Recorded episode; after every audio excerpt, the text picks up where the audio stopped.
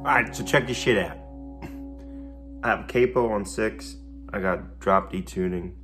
Starts off in a C figure uh, with an open E, high E. Got this weird little thing off this third fret. So that's like a C shape with the uh, holding the D note on the previous D. So D,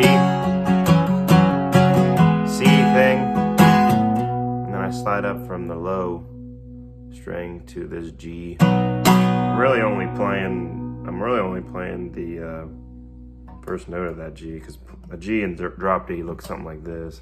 But I'm just playing open strings and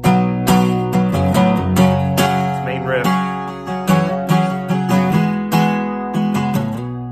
that's the main riff in the chorus versus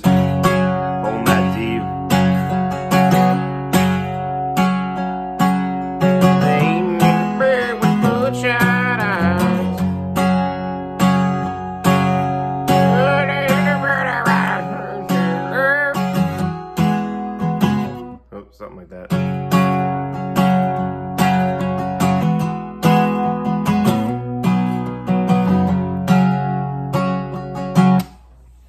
You get the idea.